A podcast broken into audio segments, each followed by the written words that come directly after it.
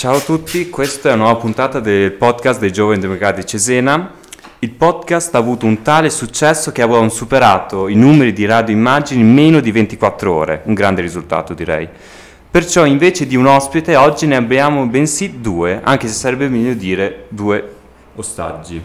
Il primo è Lorenzo Plumeri, il segretario del PD di Cesena, e, a, e abbiamo anche Rossini, eh, il capogruppo del PD di Cesena. E adesso voglio porvi subito una domanda abbastanza generale, ma che spero che poi vada un po' nello specifico. Che, eh, che cosa vuol dire per voi la rielezione del presidente Mattarella? Beh, eccoci qua. Grazie per l'invito. E abbiamo superato i numeri di Radio Immagina, ma questo non è un grande traguardo, un grande successo visto i numeri di Radio Immagina. Detto questo, partirei da un presupposto sull'elezione, la rielezione di Mattarella. Sicuramente personalità di grande spessore, sicuramente il capogruppo concorda con me e tutti i partiti hanno concordato sullo spessore della figura di Mattarella, ma vorrei dare due numeri il Partito Democratico aveva 135 grandi elettori su una platea di 1000 grandi elettori, quindi sicuramente non aveva la maggioranza nel Parlamento, ma ha giocato un ruolo da pieno protagonista, non cadendo nel tranello della destra che invece ha alzato il tiro, ha fatto della confusione senza ottenere nulla. Il nostro segretario Letta si è dimostrato serio e responsabile e ha portato a casa una partita tutt'altro che scontata. E quindi la rielezione di Mattarella secondo me è un grande successo che ci garantirà stabilità nazionale e internazionale. Ma te, capogruppo, cosa ne pensi?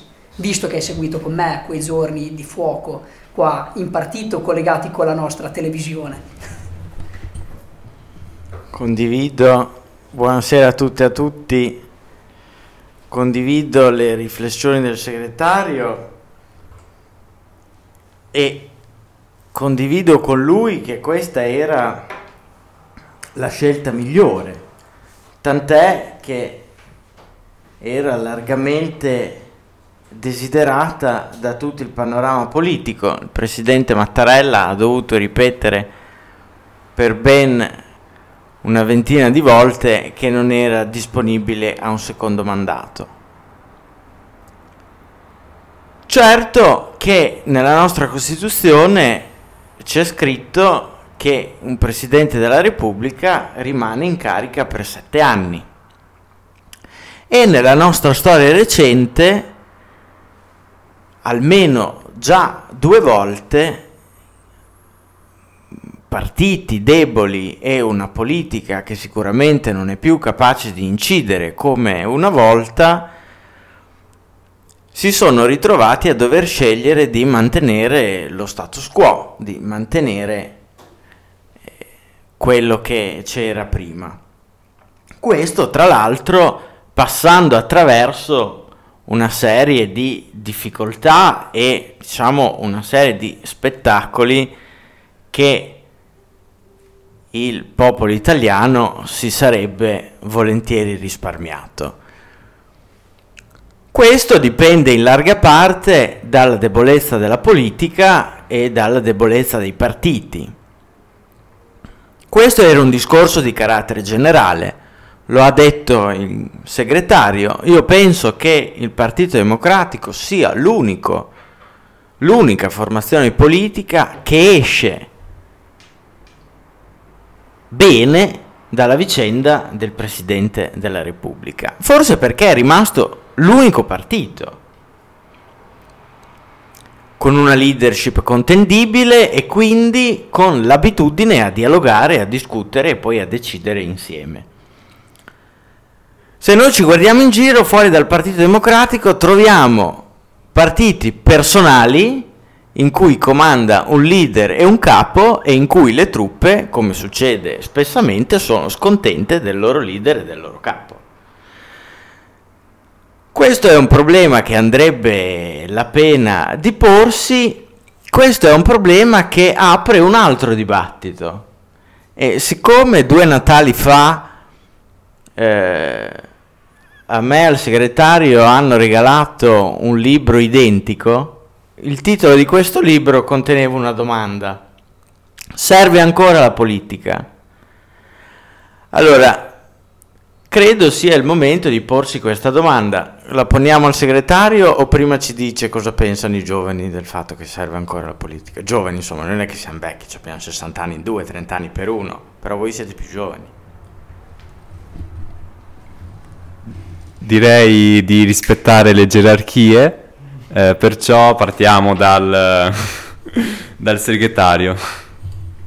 Beh, senza dubbio, capogruppo, la politica oggi serve ancora, ma deve recuperare credibilità e spessore. Te dicevi prima, quando parlavi della rielezione di Mattarella, partiti deboli e politiche altrettanto deboli.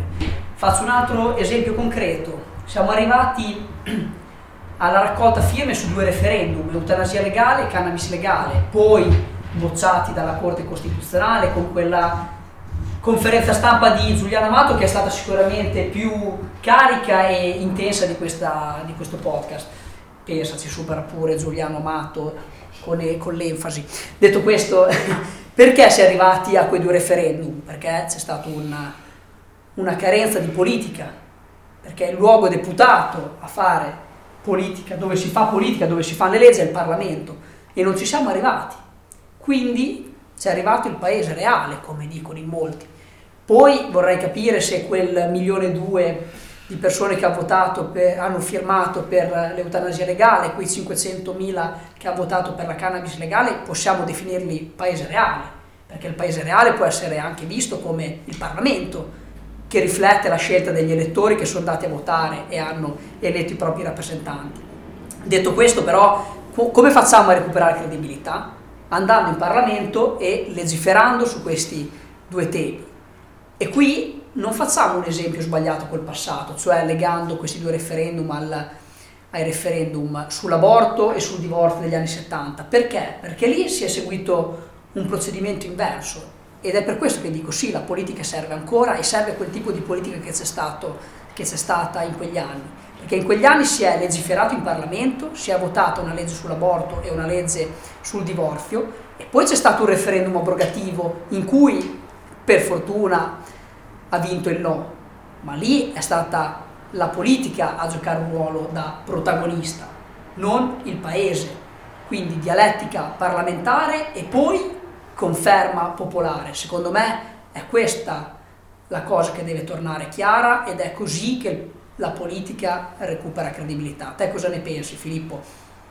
Penso che condivido e che io non sono in grado di valutare i quesiti dal punto di vista giuridico di ammissibilità e non, non voglio neanche mettermici. Però vedo una differenza fondamentale con i referendum degli anni 70.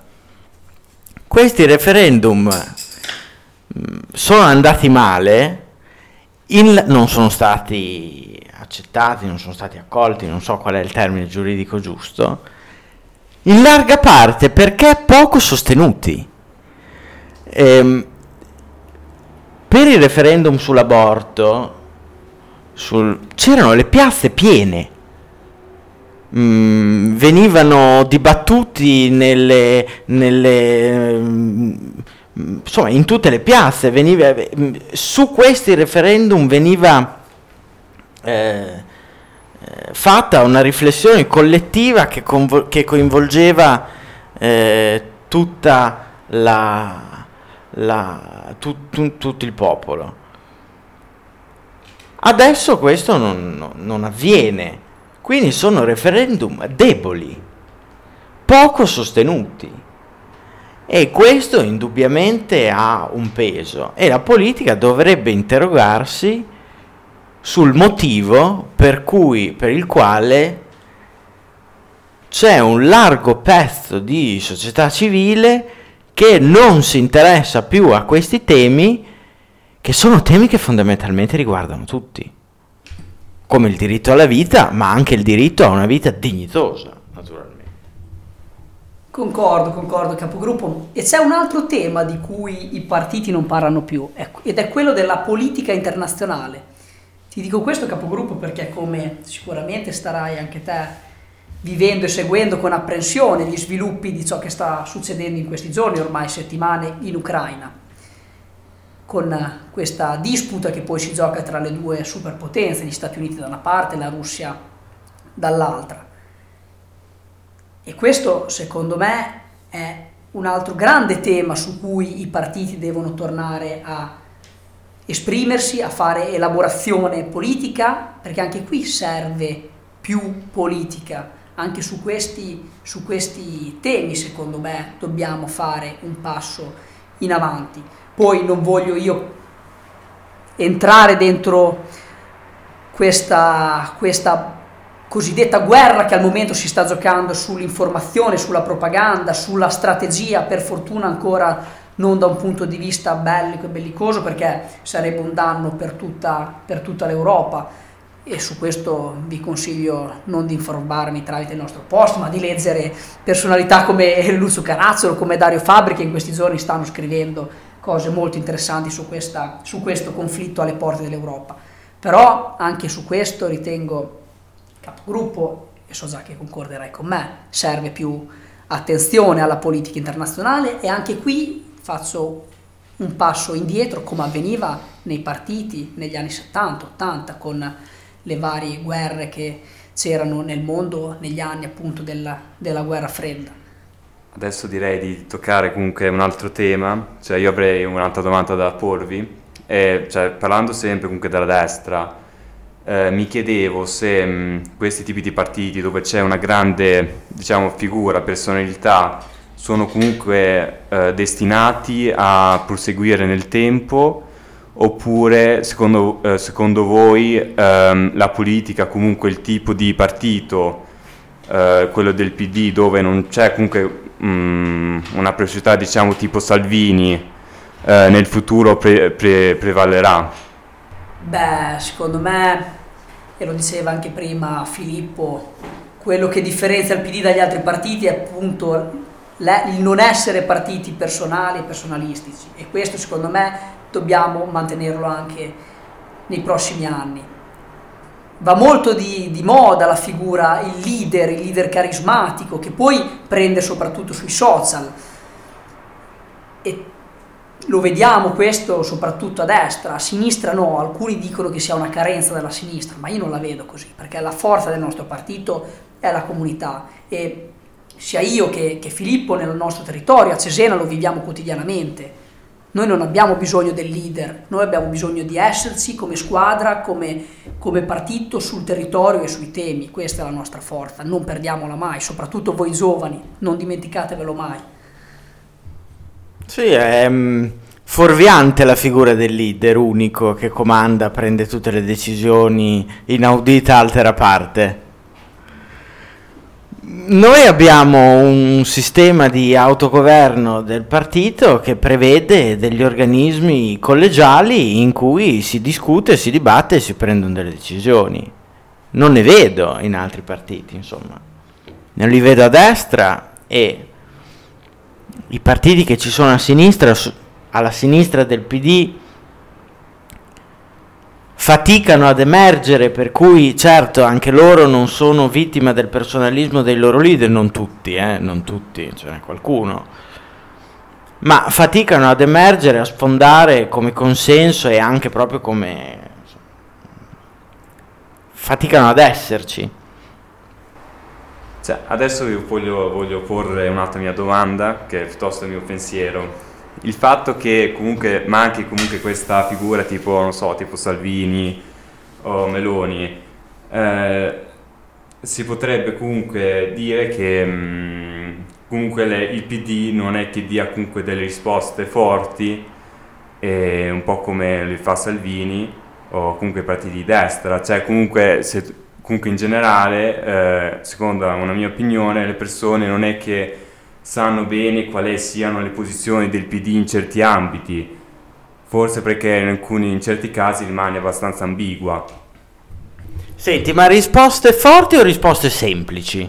Perché mi sembra che la caratteristica principale di Salvini sia quella di fornire delle risposte semplici ai problemi complessi. È quello che vuoi per il tuo partito?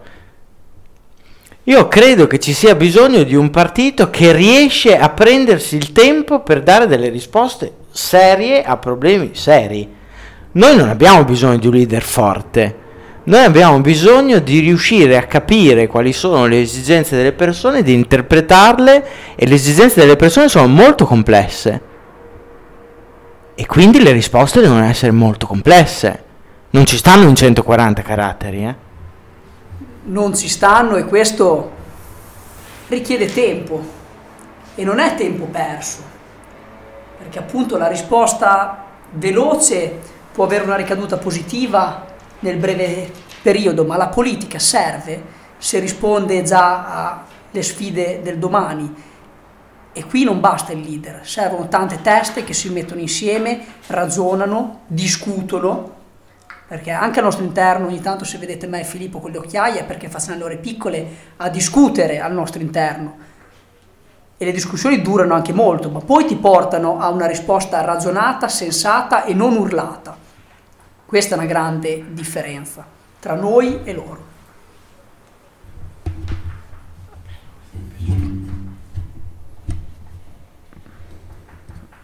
Ok, allora penso che siete stati abbastanza chiari. Adesso vi porro, voglio porre anche un'altra domanda. Prima avete parlato del fatto che comunque le persone eh, si stanno un po' distanziando dalla politica per cui vi chiedo mh, mm, come si può far riappassionare nuovamente le persone, in particolare soprattutto i giovani, visto che comunque, eh, lo, dico io, lo, dico io, che sono un diciassettenne, che eh, vedo che molti miei coetanei eh, ormai non si occupano più um, comunque dell'arte del fare, che è la politica. Quindi cosa sono comunque le vostre proposte, idee? Beh, su questo siamo in attesa che da Hogwarts ci mandino la bacchetta magica. no, a parte gli scherzi, serve costruire dal basso, serve dialogare, provare a coinvolgere anche persone che magari inizialmente non ti votano, non si vogliono impegnare politicamente nel tuo partito, ma tu devi creare le occasioni di discussione e devi perseverare in questo. Perché ogni occasione di discussione, anche se ci ritroviamo in tre, in quattro, in due, è comunque un valore aggiunto che avrà ricadute a lungo termine e i giovani li coinvolgi se li rendi protagonisti, dalle piccole cose alle grandi sfide. Mi potresti fare anche un esempio concreto che il PD ha fatto comunque in questi anni per um, riappassionare le persone di nuovo alla politica? Beh, Andri, permettimi di prenderla larga perché su questo dobbiamo prendere esempio proprio dai giovani e faccio un esempio concreto, quello dei Fridays for Future, che hanno scelto un tema, il tema ambientale, e su questo sono scesi in piazza, hanno manifestato, hanno fatto sit-in, hanno portato avanti una battaglia. Ed è questo che dobbiamo riuscire a fare anche noi, come, e qui ti faccio un esempio concreto che ricordo con molto piacere, la battaglia sulle unioni civili, dove anche a Cesena siamo scesi in piazza insieme alle associazioni, insieme a tanti altri partiti che credevano in questo passo in avanti per il nostro paese e abbiamo ottenuto un risultato assolutamente importante. Se Rossini vuoi replicare?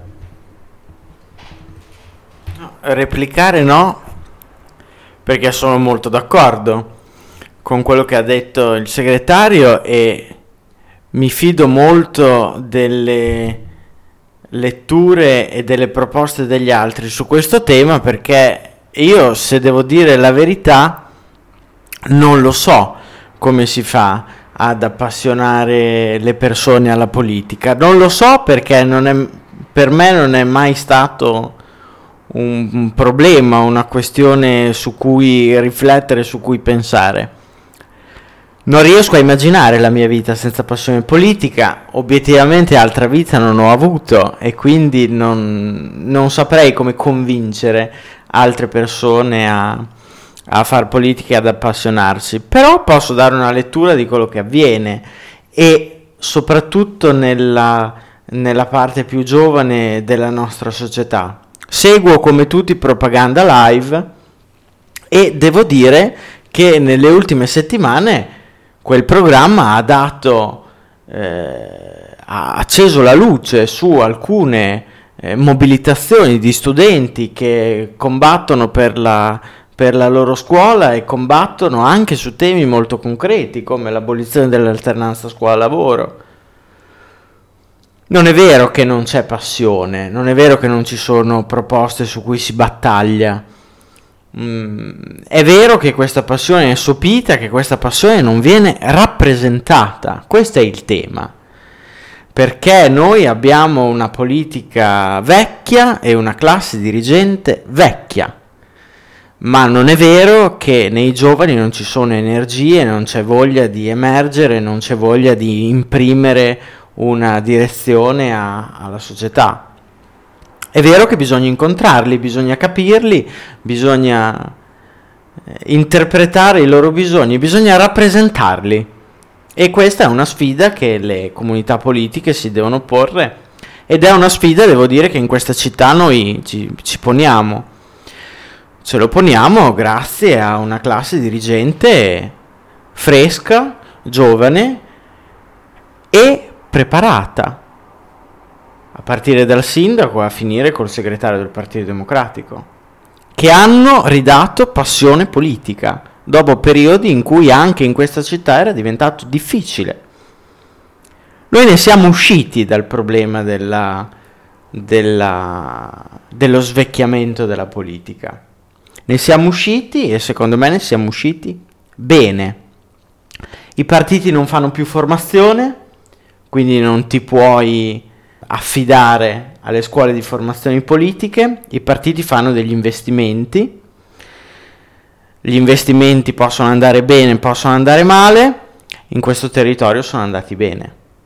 A Cesena è più facile appassionarsi delle cose di tutti, quindi delle cose della politica. E le cose di tutti per la sinistra sono i valori sociali, i valori di comunità, i valori di coesione. Imprescindibili per questa città, imprescindibili per questa comunità che noi cerchiamo di rappresentare tutti i giorni. Beh, visto che Filippo ha concluso parlando di Cesena, se Andre ci vuole invitare, noi la prossima puntata potremmo entrare più in quelle che sono le partite aperte nella nostra città. Tutta su Cesena. Viva Cesena! Adesso ragazzi devo un po' vedere, visto che comunque abbiamo tanti ospiti da invitare nelle nostre puntate. Ma noi siamo più importanti degli altri ospiti. Altrimenti andiamo su Radio Immagina. Vabbè, adesso possiamo anche concludere. Eh, sì, ma prima di finire devo ringraziare Costa che ci ha dato in prestito il, su- il suo microfono, che è anche l'unico, e-, e con un computer che usa ancora i criceti. Grazie per aver ascoltato il podcast fino a questo punto, per quelli che l'hanno fatto. Ehm, ci rivediamo alla prossima puntata.